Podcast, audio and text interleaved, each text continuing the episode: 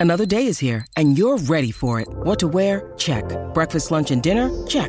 Planning for what's next and how to save for it? That's where Bank of America can help. For your financial to-dos, Bank of America has experts ready to help get you closer to your goals. Get started at one of our local financial centers or 24-7 in our mobile banking app. Find a location near you at bankofamerica.com slash talk to us. What would you like the power to do?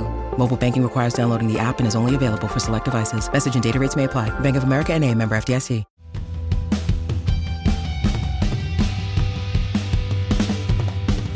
Hello and welcome to the Manchester is Red podcast. My name is Steven Railston. I am your host today, and we are recording on a mild Friday afternoon here in Salford. And I'm joined by my colleagues Rich Fay and Dan Murphy. Rich, how are you today? Well, you say it's a mild Friday. I think it's about to heat up, isn't it, Steven? I mean, this, this hot chat we're about to bring. But yeah, I'm good. Thank you very much. Looking forward to just the week ending and not having to write the word Ronaldo for, for a day or two would be nice. I would say it's only going to become hot because we're in the presence of Dan Murphy. Dan, how are you? Oh, you're too kind, you're too kind. And it's in contrast because I'm absolutely bloody freezing because, you know, the heating is not going on. It can't go on, especially when we're recording because it'd just be very loud as well. And we've got the little portable heater next to me. But as I am in the same boat as Rich, sick of writing about Ronaldo, so let's talk about him instead for an hour or so. Eh? Of course, I think you need to win the lottery these days to put the heating on. Uh, mm-hmm. None of us have done that. Right, we'll just get straight into it, Rich. Obviously, Ronaldo had his second part of his interview with Piers Morgan on Thursday night. Obviously, the first part went out on Wednesday. It's been teasers all week, promotional material getting, you know, dripped into social media. It's been pretty explosive. We did discuss it earlier in the week, but we will analyse his comments from Thursday night. Um, and at the end of the podcast, maybe discuss some World Cup stuff. But to begin with, Ronaldo, obviously, I think he started off his interview. He discussed Vallecano um, leaving that game at half time. Um, I know obviously a few players did leave with him. Um, and he also discussed the Tottenham incident, his, his outburst at Tottenham when he stormed down the tunnel. And I think he said he was provoked by Ten Hag Rich um, at Tottenham when Ten Hag obviously asked him to come on the end of the game. Um, in my opinion, obviously, he's the highest earner at the club. I think you should go on regardless. I think it was a bit disrespectful to Ten Hag to, to turn that down. So what did you think about those comments, really, and, and what was your reaction on on Thursday night watching the interview? I think you've hit the nail on the head there, haven't you? That I mean, you can't talk about disrespect and complain about not being brought on against City, and then in the very similar situation, then try and take the higher ground and say, "Well, I'm not coming on for this one." And th- there is no disrespect from the manager there. Obviously, it's not the role that maybe Ronaldo intended and, and wanted to have, but again, it just boils down to the fact that this is someone who is losing control and getting very desperate to try regain that. I mean, what purpose has he had for United this season? He scored three goals. His last goal from open play, I think, was was that April or so. I mean, he's not been doing anything really. He's, he scored that tapping, didn't he, against Sheriff?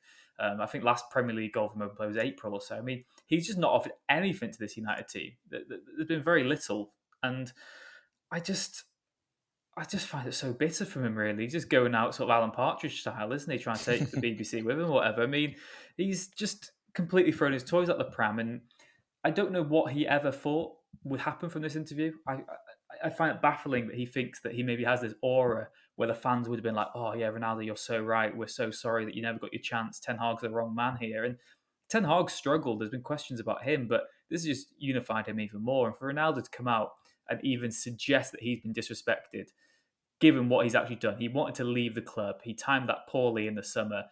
At the time, he said he was happy with the way United had handled the situation. Um, of course, there are two sides to every story there. He's saying now that he wasn't happy with it. But since then, he's not handled himself with any respect towards United at all. And there's a hypocrisy of that because before he even makes his comment, he's already undermined what he's trying to say. You can't accuse a team of disrespect when you've done what he's done, and he's done it so consistently as well. It's not just one one off. And we said after the Vallecano game, I think we said the Tottenham game as well, this is kicking the can down the road. He's had this outburst, but that doesn't mean it's solved. There's been no solution there. It's just, oh, he's apologised, he's made up for his actions or whatever. And, you know, you've got to wonder what Ten Hag and Ronaldo said in those conversations after those incidents because there was this impression that it had all been resolved and Ronaldo was still a key part going towards the end of the season. There's an element of club rhetoric there where you've got to toe the party line and say, Ronaldo's fine. We're happy with him. He's still got a key role to play. Blah blah blah. But what was actually said? Because surely Ten Hag was sold this vision that Ronaldo was still committed and was still happy, and then he's just gone behind his back and done this. It's just treachery, really, from Ronaldo's point of view.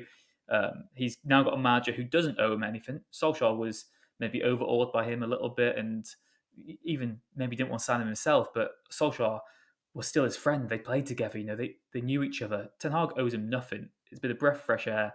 Ronaldo's cut his, cut his ties and he just needs to go. I found it sad, Rich, to be honest, watching that interview last night. I felt like it's one of these all time greats and uh, kind of reducing himself to this interview of Piers Morgan out of all people. I, felt it was a bit sad, actually. I did watching him speak. Um, Dan, he, he kind of said that Ten Hag hasn't given him the kind of respect that he deserves, I think was the quote.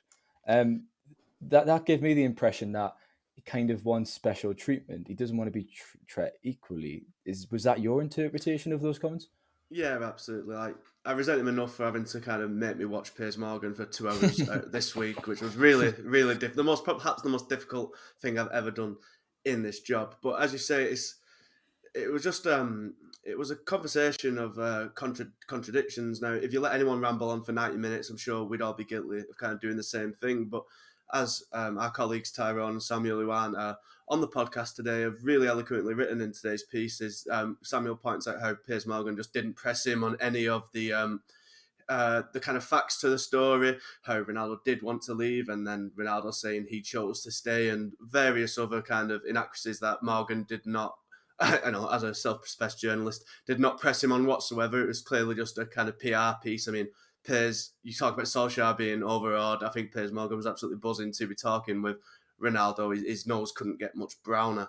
And um, Tyrone kind of correctly points out how it was just full of contradictions. At one point, he and this was like a mute point compared to the rest of his kind of shots at Ten Hag and, and the club and whatnot. But um, he says at one stage that the, the youth of today don't listen, um, don't want to take advice, and then in the very next breath says he doesn't give advice. He likes to lead by example, and then he says he wants to lead by example, and then we have the Tottenham um, scenario and the outburst, and it's just it's just such an inelegant kind of die, raging against the light. I think it's a player who is just not. He's 37. I don't think there's any shame in not being as good as you once was. And he, he uh, you know, we've spoken ad nauseum on this podcast, I imagine, and uh, in our articles of how Ronaldo came in last year and he still held up his end of the bargain. He did score goals, but the team as a whole suffered. The season before Ronaldo came, United scored 121 goals um, throughout the season. This the season with him, he, this, that went down to 71. So while he still held up his end of the bargain, and United would have been without a striker if it wasn't for Ronaldo due to Cavani being AWOL and injured, um, Rashford being really out of form, Greenwood's situation, Martial being injured and then out on loan. So they would have been without Ronaldo. I don't think we should kind of disregard what he did do last season, even if the team suffered. But this year, he's 37. Those powers do wane. It just seems like someone who isn't being able to kind of accept that. And when you, you know, when you kind of age, which is natural to everyone, as Rooney kind of correctly pointed out, he's struggling to deal with it. Whereas, you know, the, the example that's coming straight to my head, and obviously not went nowhere near the same level of player, but James Milner, he's gone from like a regular player for Liverpool, playing all the time, an important player, and now he has a bit part role, filling it right back or left back or you know anywhere across the pitch, and he does that with grace. And and everyone respects Milner as a result. Whereas Ronaldo obviously cannot accept that he isn't the starter anymore.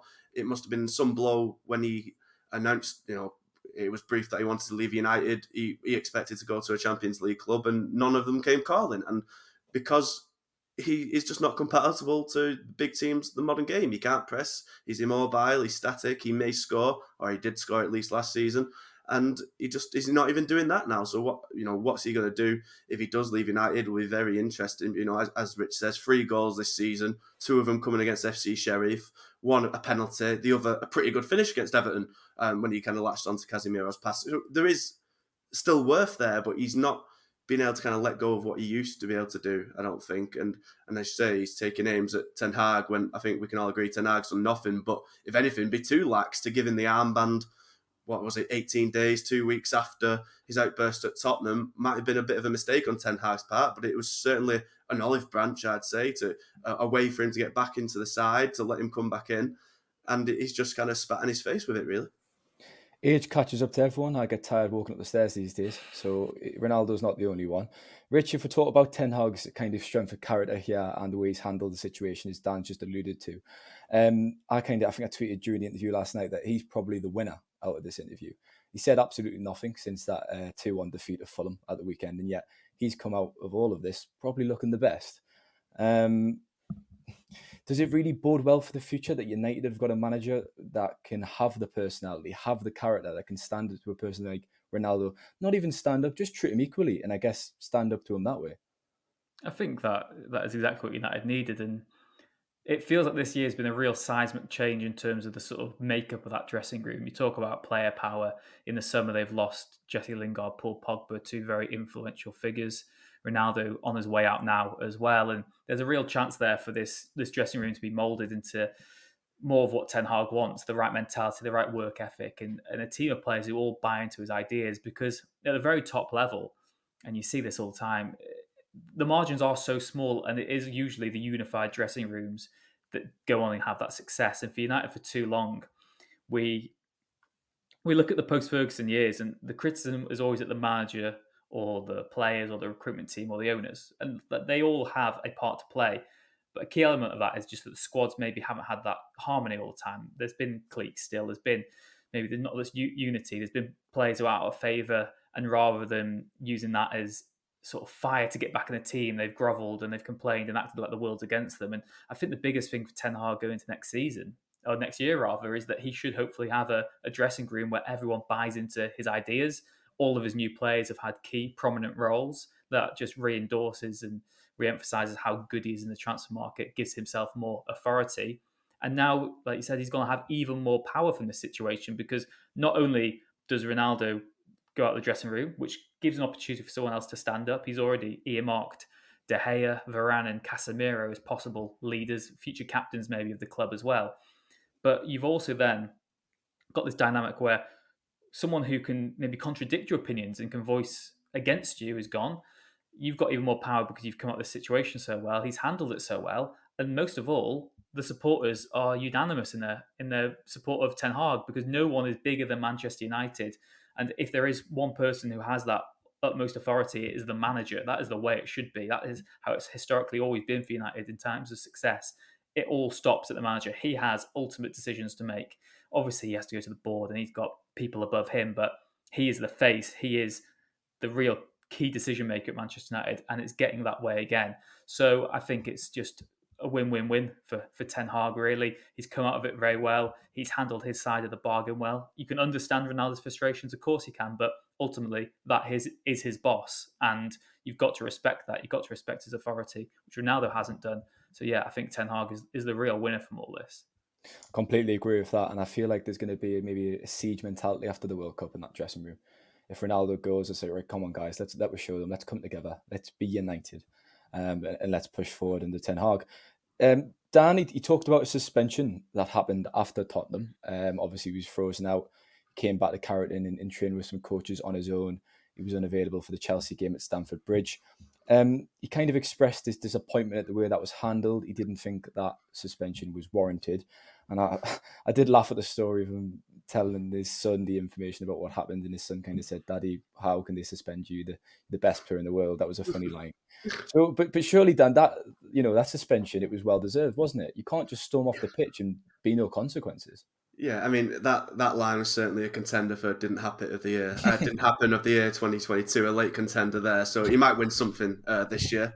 Um, hopefully not the World Cup, of course, which we'll get on to. But yeah, I mean, it's just it's the same. You know, the question you asked me earlier, which I kind of got lost in my rambling and forgot to actually answer. You know, it, it does just strike that he's feels like he's above not only kind of the club, obviously, with the way he's talked about and kind of gone against the manager in such a public way, but that he feels like he's on a cut above some of the players. Like, oh, I'm a different player to everyone else. I shouldn't be subjected to a three minute cameo at the end of a game. And you know, the the, the comments about what Ten Hag said about the respect for not bringing on the City match and then trying to conflate the two is just kind of ridiculous. They were completely two different situations.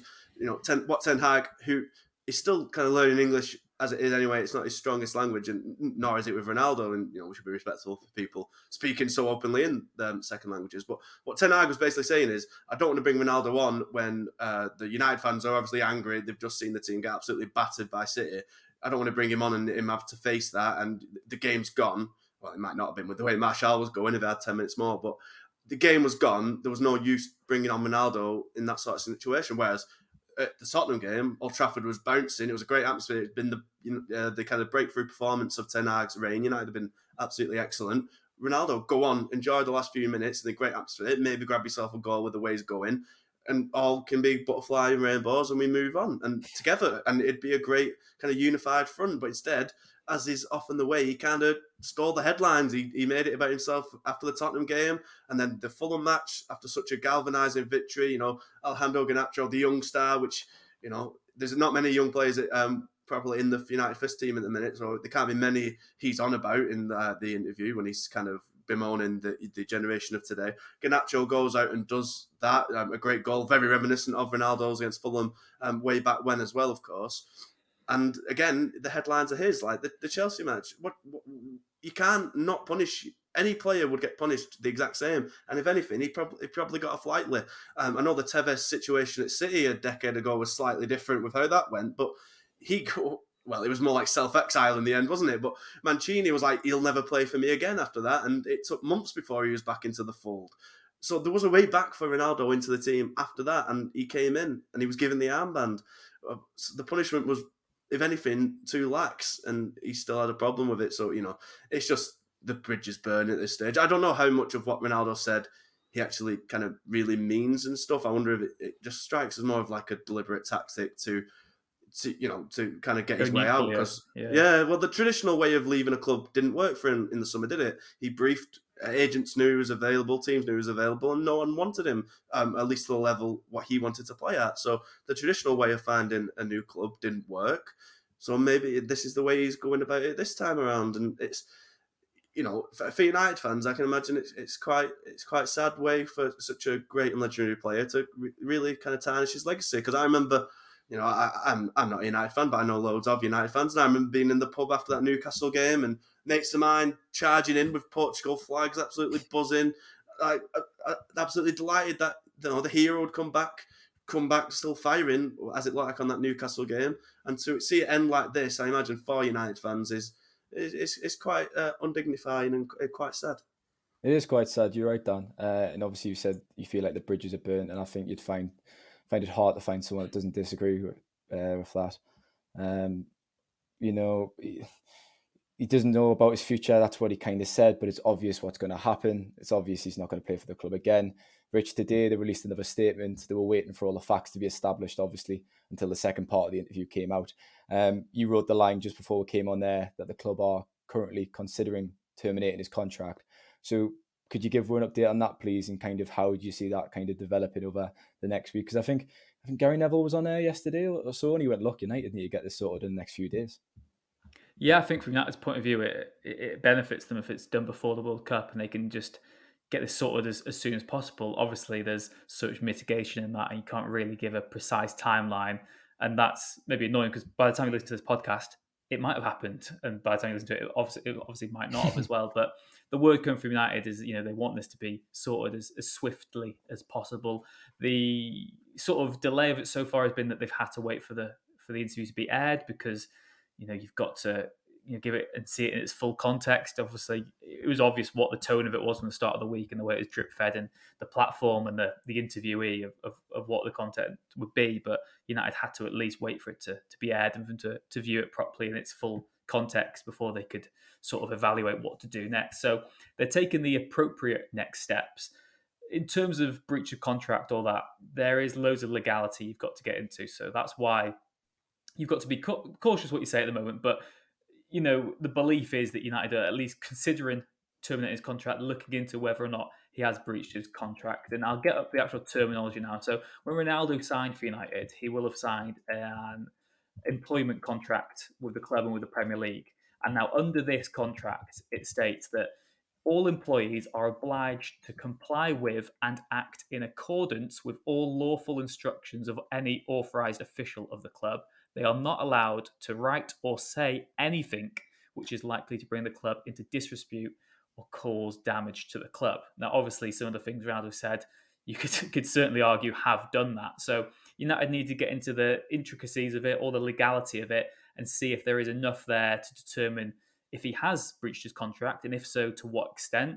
Um, obviously, then there's there's you know you can terminate the contract perhaps and you could sue him, but then there's also United want this resolved as amicably, amicably as possible, which is very difficult. But obviously, Ronaldo could then maybe go back with his own sort of legal sort of counter argument saying, well, I didn't do this. This is what I said. This is how I feel.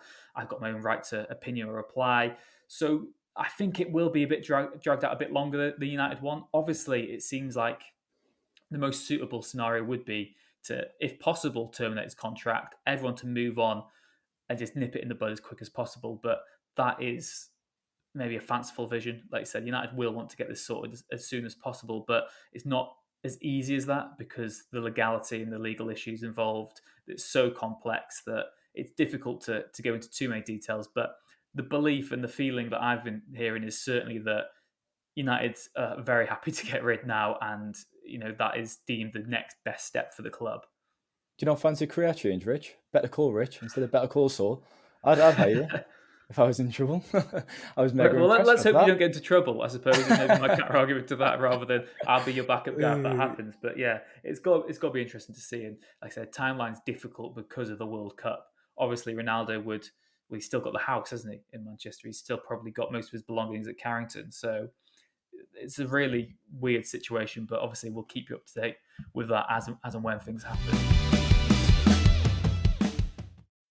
When you need mealtime inspiration, it's worth shopping Kroger, where you'll find over 30,000 mouthwatering choices that excite your inner foodie. And no matter what tasty choice you make, you'll enjoy our everyday low prices, plus extra ways to save, like digital coupons worth over $600 each week. You can also save up to $1 off per gallon at the pump with fuel points. More savings and more inspiring flavors make shopping Kroger worth it every time. Kroger, fresh for everyone. Fuel restrictions apply it's a messy situation, like you said, and both sides. Well, United want to deal with it very well and don't want don't want it to increase the mess, but it's it's a tricky one, isn't it? It is really difficult. Um, Dan, one of the quotes he kind of said, I think he said, the press have been saying nobody wants us. If we're talking about uh, you know his next step and leaving the club, but he kind of called that out and he criticised that, but it's kind of true, isn't it? I mean, the only offer we knew about was the concrete offer from Saudi Arabia. Confirmed that in the interview. We talked about his declining performances this season. It also made us laugh. He said, I scored 32 goals last season. And then he corrected himself, was like, and the national team, not just mm. United. I don't think I've saw a player talk about the goals he scored and then add the national team goals on. But he seems a bit sensitive, doesn't he? And I know, obviously, look, if you've been taking a barrage of abuse in, in stuff that you perhaps don't believe is true, you're going to be agitated. But I was a little bit surprised at how maybe sensitive he comes across. Is that fair? I mean, I mean for a bloke who apparently doesn't listen to any criticism yeah, and the media. Exactly. To yeah. then go, you know, to then go and spend a large portion of a ninety-minute interview, kind of pinpointedly pointing out all the criticism he's ever had in the last, you know, year or so. You know, it's just kind of another contradiction that was littered with him, and it's. I think the whole thing is like just frustrating because he used the points which every United fan would agree with. Of course, the kind of deterioration of the club since Ferguson and probably before that and afterwards and whatnot. You know, he had that valid points, and they just hold no weight now because they're clearly being used as a shield to kind of keep the fans on side. Because he's saying, you know, we've seen the reaction on Twitter from those holdouts, the you know, the kind of Ronaldo fans on Twitter who, you know, probably aren't United fans, are literally fans of the player rather than a club. But they, you know, he is right of what he said about deterioration under the Glazer ownership, and he said things that fans will agree with when he says that they don't care about the sporting side of the club, only the, the marketing, I believe it was that he said.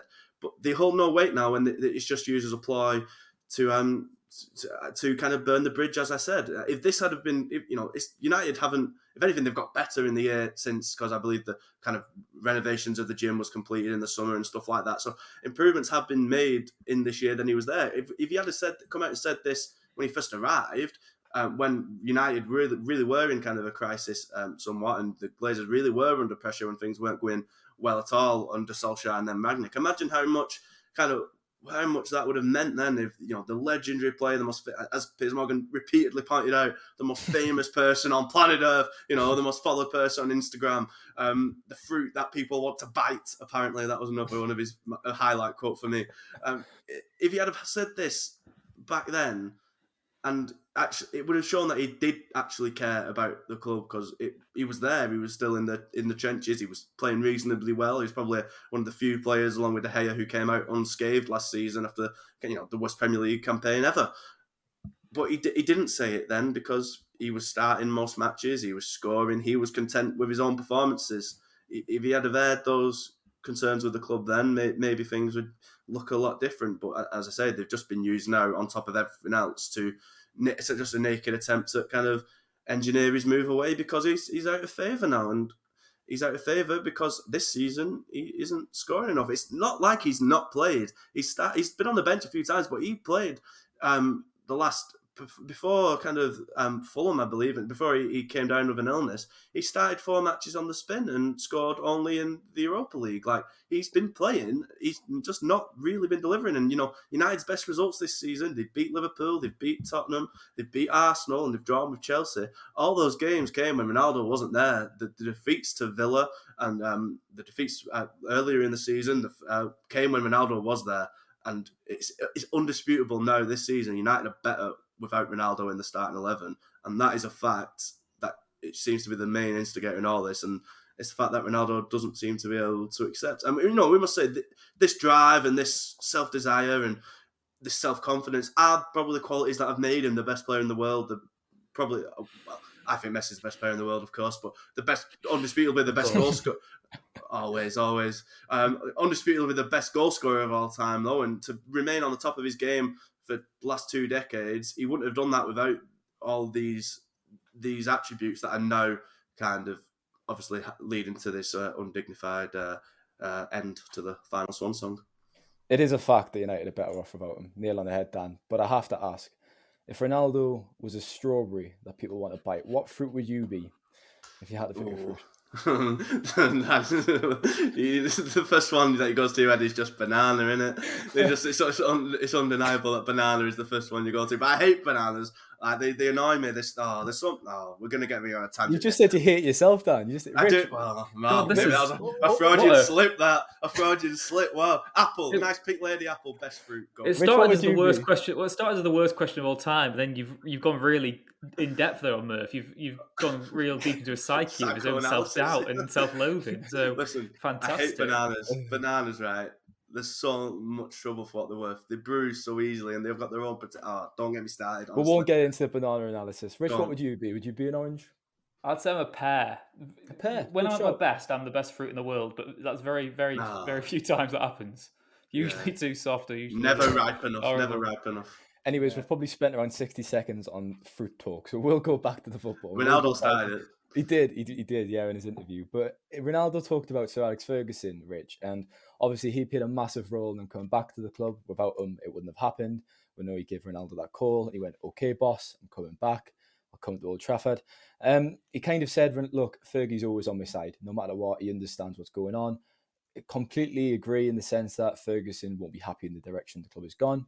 He'll be aware of the problems, but I think it's a bit of a, a bit of a stretch to say that Ferguson would be on his side in this scenario. Surely, would it? It's a difficult one, isn't it? Because Ferguson. We can't answer for far... Ferguson. No, yeah. exactly. And Ferguson is such a strong father figure in Ronaldo's life. You know, he is almost like a surrogate son to, to him. That you know, Ronaldo idolizes this man, and you know that is just sort of fatherly instinct to stick by your own and to have their back. And without you know, without Ferguson, there is no Cristiano Ronaldo as we know him today. You know, he, he's such an important figure in his life, played such a key role in guiding him, knew how to manage him perfectly. He he pandered to certain aspects of his ego that he needed. He knew how to take him under his wing, show him tough love at times when he needed it. You know, introduce him slowly but surely enough to the first team. Gave him the number seven shirt.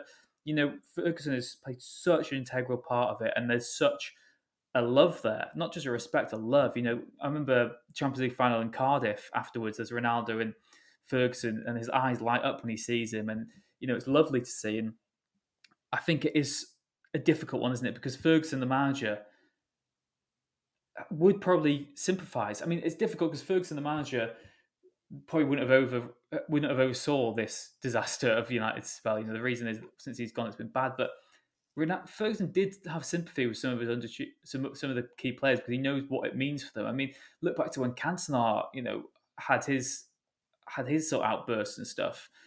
You know, Ferguson knew how to manage him. He knew how to take care of him. So I think it is a stretch to say Ferguson would condone this, but you know, would you know condone it and say, yeah, I understand where Ronaldo's coming from. There's got to be a point where the manager has utmost authority. But like Dan said before, that Ronaldo's undoing is what made him so great in the first place. It's that relentless desire to win, to be the very best in the world. To and that was always the argument that Nate, that Messi's naturally talented and Ronaldo's made it for himself. He's worked so hard for it. You can't deny that. In terms of an actual athlete and a trainer, that's all great qualities of Ronaldo because he has this just desire. It hurts him not to be the best in the world, and it must hurt him so much that he last time he was at United, he literally had won the Ballon d'Or. He literally was the best player in the world, and now he's come back. His powers are waned. The club's not what it used to be. Everything's just stuck in the past, really. So I think Ferguson would have sympathy with Ronaldo, understand where his anger and feelings come from, but ultimately, if you, you cannot undermine a Manchester United manager, that is just not the way the club's history has ever been, and the manager has to have the utmost respect, and Ronaldo's not giving that to Ten Hag. I think there's a quote going around on social media actually um, from Fergie's book, and I think it's in reference to David Beckham leaving the club. And he basically says, "Look, the second the player goes against the manager, he needs to go." And obviously, fans have been posting that in the masses with this situation going on and using that as a as a kind of case study. Dan, before we get into a few World Cup bits, because we're getting to the half an hour mark here, could you kind of give us your your closing feelings or your, your summary of this whole scenario? Because it's dominated headlines all week. We've wrote a ton of articles about it. It's been the, the chat on the podcast. What has been your overriding emotion when you've you've saw this come out? Because for me, it was initially surprise, and I think obviously a bit of shock. But I think as the week has went on, it's probably for me turned into a bit of sadness to see a fantastic player, one of the world's best players ever, to go out like this. The only word that was going through my head after I, I was on for Wednesday when the first part was shown uh, on uh, Talk TV, I think it was, and the only word I could really think of, and I, I I can't remember. I think this bit. I think part one. He really talked mostly about the, the passing of his baby boy, which probably shouldn't be forgotten in all of this. Uh, you know, you can't imagine any sort of grief. Not I, none of us have children. I can't even comprehend the sort of anguish. And and, and I thought one really interesting bit that he said was like he didn't. He had to be happy, but he also sorry he had to be sad, but he also had to be happy because obviously Bella, his daughter, the the other twin, survived, and it was such a weird contrast. Like that, the the the grief of the death must have been can't be comprehended on its own. But then to have to be happy at the same time, I, I can imagine that is an absolutely whirlwind of emotions, and you know maybe any sort of acting out can can kind of be understood through that prism. So I of want to say that, and it was horrible before I of say, but my overriding feeling of it, and every, and I thought that was the only bit when he was sympathetic. that was the only bit when he felt he was real. It was the only bit when he felt like he was really speaking kind of from the heart and from kind of just anything that that there was the only bit that didn't really have any other motivation behind it. I think, and the other motivations, as we said, was all football related. And the only word I could think of was kind of nauseating, and it just felt sickening to me. Just the way how it effortlessly talked about Instagram followers as if that mat maybe it clearly does, but the way it matters and just and every kind of joke and stuff and the jibes about it. The, the, and a lot of that was Piers Morgan's fault because as, as I said earlier, he just hit the. I think Samuel summed it up brilliantly actually in his article. He said it was just a, a underarm to be funded out the ground, and that's what it was. They were just soft questions. Um, as Samuel points out, Ronaldo's never been available for interviews to the press, to us. He's never been on a pre-European match press conference to be asked questions. Um, and as Samuel kind of laid out in his piece, questions would be asked is, do you think you deserve a starting spot when you've only scored three goals in, I think, is it 19, 16 games or something like that? So my overriding feeling was one of just kind of nausea of seeing all this kind of sorry affair play out on TV. When I, I think Ten Hag has been right in his handling. I think he's been kind of justified. I think he's been stern but fair. But I, I do I could see the point of view where he has been. He's the new lad in the prison block, and he's gone to the big boy and given him a whack with the with the dinner tray to assert his dominance. I do think there could be a bit of that because Ten Hag wants to assert his authority, and Ronaldo is the big dog. But he hasn't done any anything Ten Hag's done. He has been completely justified in doing it. But I can see from Ronaldo's perspective why he could be annoyed at that. But every, you know, Ten Hag's not had to say anything this week. It's, obviously, there's been no pre- match press, pre-match press pre-match press conferences. Say that three times quick. So he's not been had to face the question. So he's not had to say anything this week, and he's just come out with his position so much stronger. And and, and, and as you say, the overall feel, I think as a United fan, it would be sadness and maybe even anger to see such a legend uh, undignify himself in this way. But as a neutral, um, in terms of kind of a football fan, it was just one of just it just felt a bit sicky, a bit a bit icky, a bit sickly to me. Other than, of course, the really emotional stuff about um, the sad passing of Angel. No, I think that's a nice summary, Dan, uh, from both of you actually, because obviously it's, it's been such a huge story next week. It's obviously set to rumble on to next week. Uh, that is the nature until there is a resolution, and it'll probably rumble on after that once there is a resolution to his future, such as the such as his standing in the game. It's Cristiano Ronaldo we're talking about. Um, but we'll move on and, and talk about the World Cup for five minutes if we can. Just obviously England are playing on Monday afternoon Iran. And for all the listeners that don't know, they're not the only team playing, Steven. That is that is mainstream media bias. Well, if you, if you let us if you let us get on to what I was about to say, okay. Rich, I was saying Rich was born and bred in Wrexham, and he is obviously a fanatical Welsh fan. Now, Rich, my granddad was Welsh, so I could I could qualify yeah. for Wales if I was ever okay. good enough at football. So my first question I was going to ask you, Rich, before getting the, the Wales perspective, because obviously they're in England's group. I think you're better. Or, or, or Wales and England's group, uh, England and Wales's group. It's a very difficult one to argue. there it? you go. There, my my bias is coming into it. So I was going to ask you from an outsider perspective, what do you think of England's chances this year, being a Welsh fan and being in the group? I think. I mean, being in England. I always. I always, I do think, looking at the pathway, that there's a like uh, England don't have to be that great to get to the quarterfinals. Uh, I really don't think they have to because yeah. I think they're heavy favourites of the group. They have to be. Their teams in maybe not the best form, but they've got by far the best players. They're a cohesive unit, which is you know important for for tournament football. I expect them to win the group, and if they do, they play most likely maybe Ecuador or Senegal. And that's Senegal without Mane. I think that's an easy, easy-ish win. You then get to a quarter final, which you know you're only three games from winning it. Then I think that isn't beyond their means. I think in a way, England are probably suited to the fact that the media narrative ahead of this tournament seems to be more doom and gloom than blind faith and optimism. I think England fans have actually should be quite fortuitous that they're maybe not expected to win it. I think there is obviously an expectation to to go very far, but no one's sort of talking them up as favourites. All the pre-match, pre-tournament hype seems to be on South America, and almost feels like England are going under the radar a bit. They're still a fantastic, fantastic team with amazing players, and I think from England's point of view, if Southgate just doesn't stick with his favourites, who he has done in the past, and just goes on form, I think England can go at least to the semi-finals with not relative ease, but quite comfortably. And from there, who knows? I mean, t- tournament football is so luck of the draw and one referee decision. There's no second chances. So I think from from an English point of view, you should be very confident of of getting to the last four. Really. Are Wrexham going through, Rich? I was laughing at the clip. I think it was Joe Allen who ruffled someone's if head. Wrexham go through, then Wrexham will have a job. the, the Bears have started already. Disney Plus will be buzzing with that. I'll tell you that for free. It that is a Friday. It is a Friday. But yeah, in terms of I mean, from Wales's point of view, I think it, it's dangerous. Cause I think from the Welsh point of view, we obviously want to get as far as we can. And I think Robert Earnshaw came out, or Ian Rush came out last week, rather and said last 16 would be success for Wales.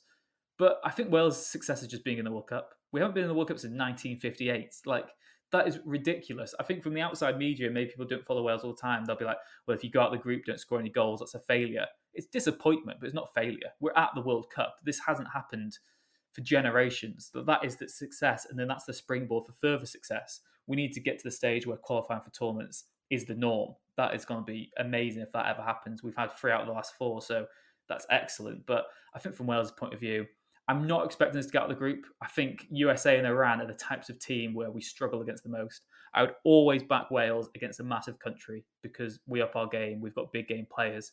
But I think teams who are on our sort of level, which I think the US and Iran are, I think they're really tricky to, to overcome. So I, I'm not feeling optimistic about getting out of the group, but I won't consider it a failure if and when we don't. Going back to my mistake, it would be good fun to have Wrexham in the group, though, wouldn't it? Paul Mullin scoring the goals, pitting himself against Harry Maguire. Uh, and if you are a Welsh United fan, uh, Rich does a podcast on Wrexham. If you are, you know, that way inclined. Oh, what a um, plug this is! Not everyone these yet, have I? Been waiting years for a Rob Ryan Red podcast. At plug, Rob yeah. Ryan Red on Twitter, I believe. So head over there for some excellent content. Dan, back to the England angle. Um, Harry Maguire, I think that's a massive talking point heading into this tournament. Rich has just talked about, you know, picking players on form. If Southgate doesn't pick his favourites, and Maguire is definitely a Southgate favourite. He's struggled the last season and a half, like perhaps even two years, to be honest with United. He's not been good enough. He's lost his place now. He's probably fourth choice in that pecking order at the club. Lindelof, Martinez, Varane ahead of him. But coming into this tournament, obviously he has made the team as expected. Would you start him in that opening game, and can you see him playing because you've got I think Ben White, John Stones, so there is other options for Southgate at this tournament. Oh yeah, absolutely. I was going to say absolutely, and I do think absolutely, but I do think it might depend on his team because Southgate will have two kind of uh, basic formations against the Iran in the Iran game, which is going to be absolutely horrific because former United assistant uh, Carlos Queiroz is in charge of Iran, so it'll be ten players behind the ball. It'll be uh, one where England really are going to have to slog to break them down, and it's forecast to be thirty-five degree heat, so that's not going to be a great, um, exciting start, I don't think. So he can't play a back three in that game. You'd but you know, keep all fingers crossed. That probably shouldn't probably shouldn't for any of the group games really. Wales maybe, depending on what the group's like. Come come that final game. But Maguire, yeah, he, he, uh, more often than not, he should he should start because you know I, I see what you're saying there about um you know you play your players in form, but I don't think there's any chance, and he is injured, so it doesn't really matter. But I really don't think there's any chance of Maddison starting a game. He may come on in the last 20 minutes of some like that Iran game if he's fit um, to kind of unlock defenses. But it's about you know, we're at the end of a cycle with Southgate since it's kind of been a, um, a kind of bastardized one due to the uh, Euros being moved and whatnot. It's not been the usual two year cycle, but you're at the end of the cycle. You're not at the point where you experiment with new players and new systems here. They've had even less time than they did at the Euros and would normally do at a World Cup to prepare. literally just six days or whatever it's going to be in total, and most of that's been travelling and just getting used to the conditions. I can't imagine much work has been done on shape or tactics or anything like that. There's no time to do anything new or try anything drastic and completely rip up the plan and put Maddison in the ten role and just have everything go through him. It's just not feasible. It might work for 20 minutes for him to come on, likewise with kind of Grealish and whatnot, to maybe unlock defence and just he can just you know go on, do, be good for set pieces and whatnot. But for anyone who isn't a regular, and the, Maddison is really the only one, and maybe Callum Wilson, of course, who haven't been regular starters who are in that side, I just don't see him playing. It's I think Luis Enrique has a he, he came in for a bit of criticism with some of his um, squad decisions because he didn't pick certain um, players who were playing quite well. I think Ramos hasn't made it, even though he's actually kind of found a good form for PSG at the minute. And he says something on the lines of the international team isn't a reward for good club form. It's it's I'm picking a team and the best team for my team, and that's that's the case here. It's, Maddison is the informed England player. There's no doubt about that, but he isn't in the, the team at the minute. No, no one's played along. He's had one cap and like a 20 minute substitute appearance, whatever it is. He, England will need to pick a team that work, knows each other, works together, and they did really well in the Euros. It's it's a kind of co- it's not the most exciting. It's not it's not been a good year since the Euros, but as I've said previously, I don't think you can take those Nations League matches after the season into account much because everyone was bored and tired of them by then, and everyone just wanted a holiday. So it's not been a good run for England. But the Germany game just before, um, the, in the last international break or the one before, was really encouraging unfortunately for Maguire, that was the probably the one time that his United form seeped into his international form. But he has uh, every other time been really good for England. Likewise, with kind of similar names who may come into criticism. Luke Shaw, really good in the Euros, and Raheem Sterling, obviously, um, uh, kind of showing up out of nowhere after a poor of form to really get England to that final. So I wouldn't. People are going to see the their rear ends when that team drops at twelve o'clock on Monday, and that's because it's going to be a variation of Sterling and Mount and Shaw and Maguire and maybe Phillips, hopefully Bellingham, Rice. It's going to be the regulars because that's what's done Southgate so well, and there's not enough time to chop and change. But I am quietly optimistic. I'm with Rich. I don't really see why there is so much pessimism about the place. The draw, not to be one of those kind of fans, is can be favourable if they win the group. I, we might touch on other teams, but I kind of have a sneaky, sneaky suspicious Qatar will actually get out of that group. So that in the last 16 you, would you'd like to think England would do okay there. I could see Denmark winning their group, and if depending on their knockout, it could be them in the quarterfinals. We've seen England beat Denmark in, in, in knockout matches before, so I, I, I do have England actually. Maybe it's just blind optimism and blind faith, but I do have England actually getting to the semis myself. Um, before I do pass back to you, I don't know if you've got any um, kind of uh, kind of speech privy, but I, I did the City, City podcast yesterday talk about the World Cup. I do think I do just want to say, you know, this World Cup has obviously got all the kind of drawbacks against it that I don't think should go unmentioned. Obviously, it's kind of abhorrent in its uh, conception and the treatment of migrant workers, LGBTQ plus people, and any kind of dissidence is revolting. And I think we are all in agreement that the World Cup shouldn't be there. I don't, I don't want to step on your toes or anything if you had a if you had a little speech, but um, yeah, I, I don't think any conversation about it can go um, without that being mentioned. Very well said. I think me and Rich obviously would both agree with that strongly. Um, going back to that Maguire point, obviously before you answered there, I'd actually start him. It, it, almost seems a bit controversial saying that. Um, I don't think his performances were as bad as everyone made out at the last international break. He's always reserved his best form for England. He hasn't been good enough for United, of course. Um, fantastic uh, getting to the semi-finals in Russia in 2018, and he was in the player player of the tournament or team of the tournament. Sorry, team of the tournament, not player of the tournament at the Euros. So I'd start Maguire. I got some stick from my friends for saying that earlier today, and I probably will from some United fans on Twitter, of course. Um, but yeah, that's who I'd go for. Very quickly, then, gents, because we are running out of time. Um, just quickly give us your World Cup winner and a little, very, very brief summary of why. Go on, Rich. You can go first. I mean, I, I guess you have to say Argentina. Thirty-five games unbeaten. Messi's in great form. Defense looks sorted. Got Cristian Romero and Lisandro Martinez, so they're both in form. That's always been the the criticism really of Argentina. They're so top heavy. For once, they do look good and really well balanced.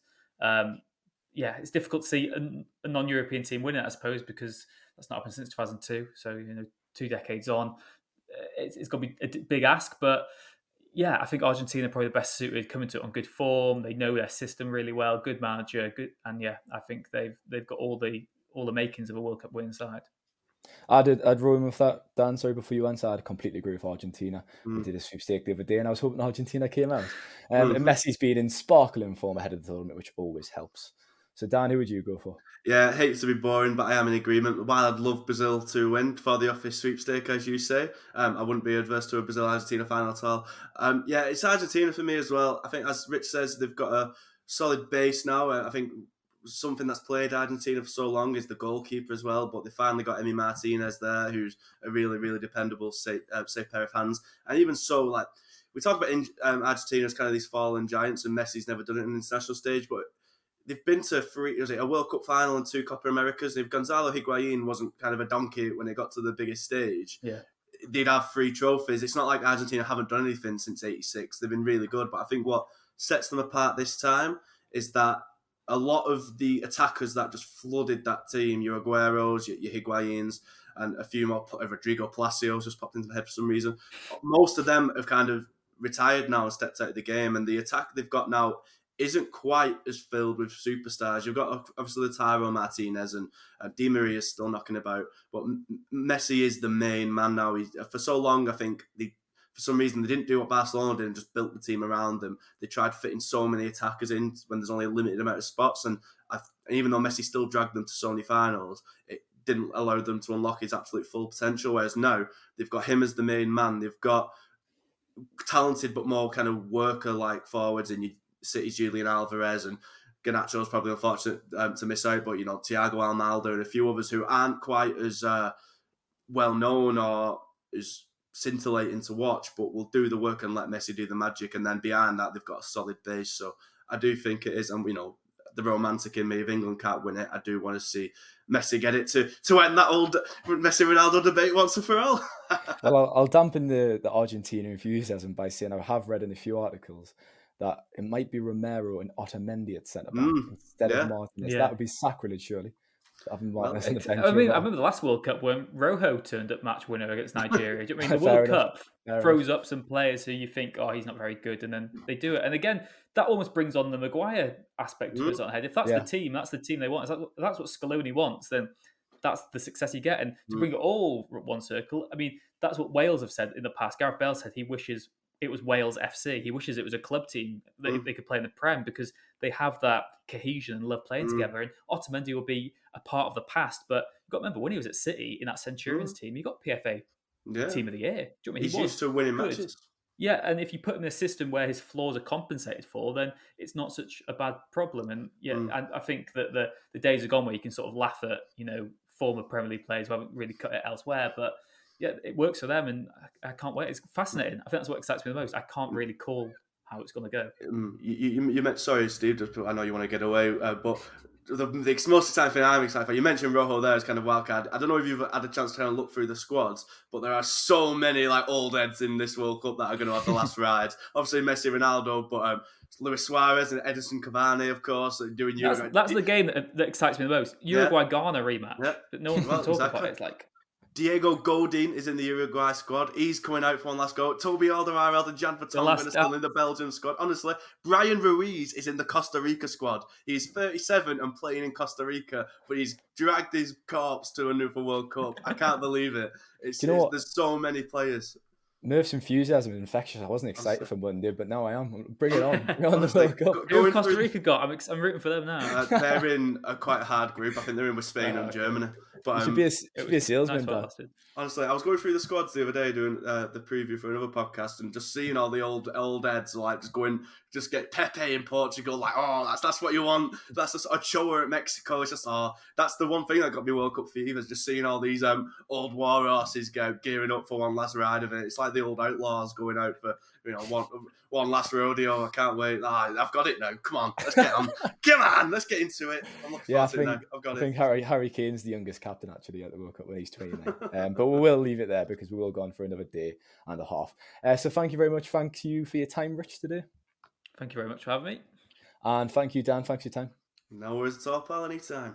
And thanks to listeners. If you are picking out any fruit in the supermarket across the next week, make sure to think of Dan. Take care.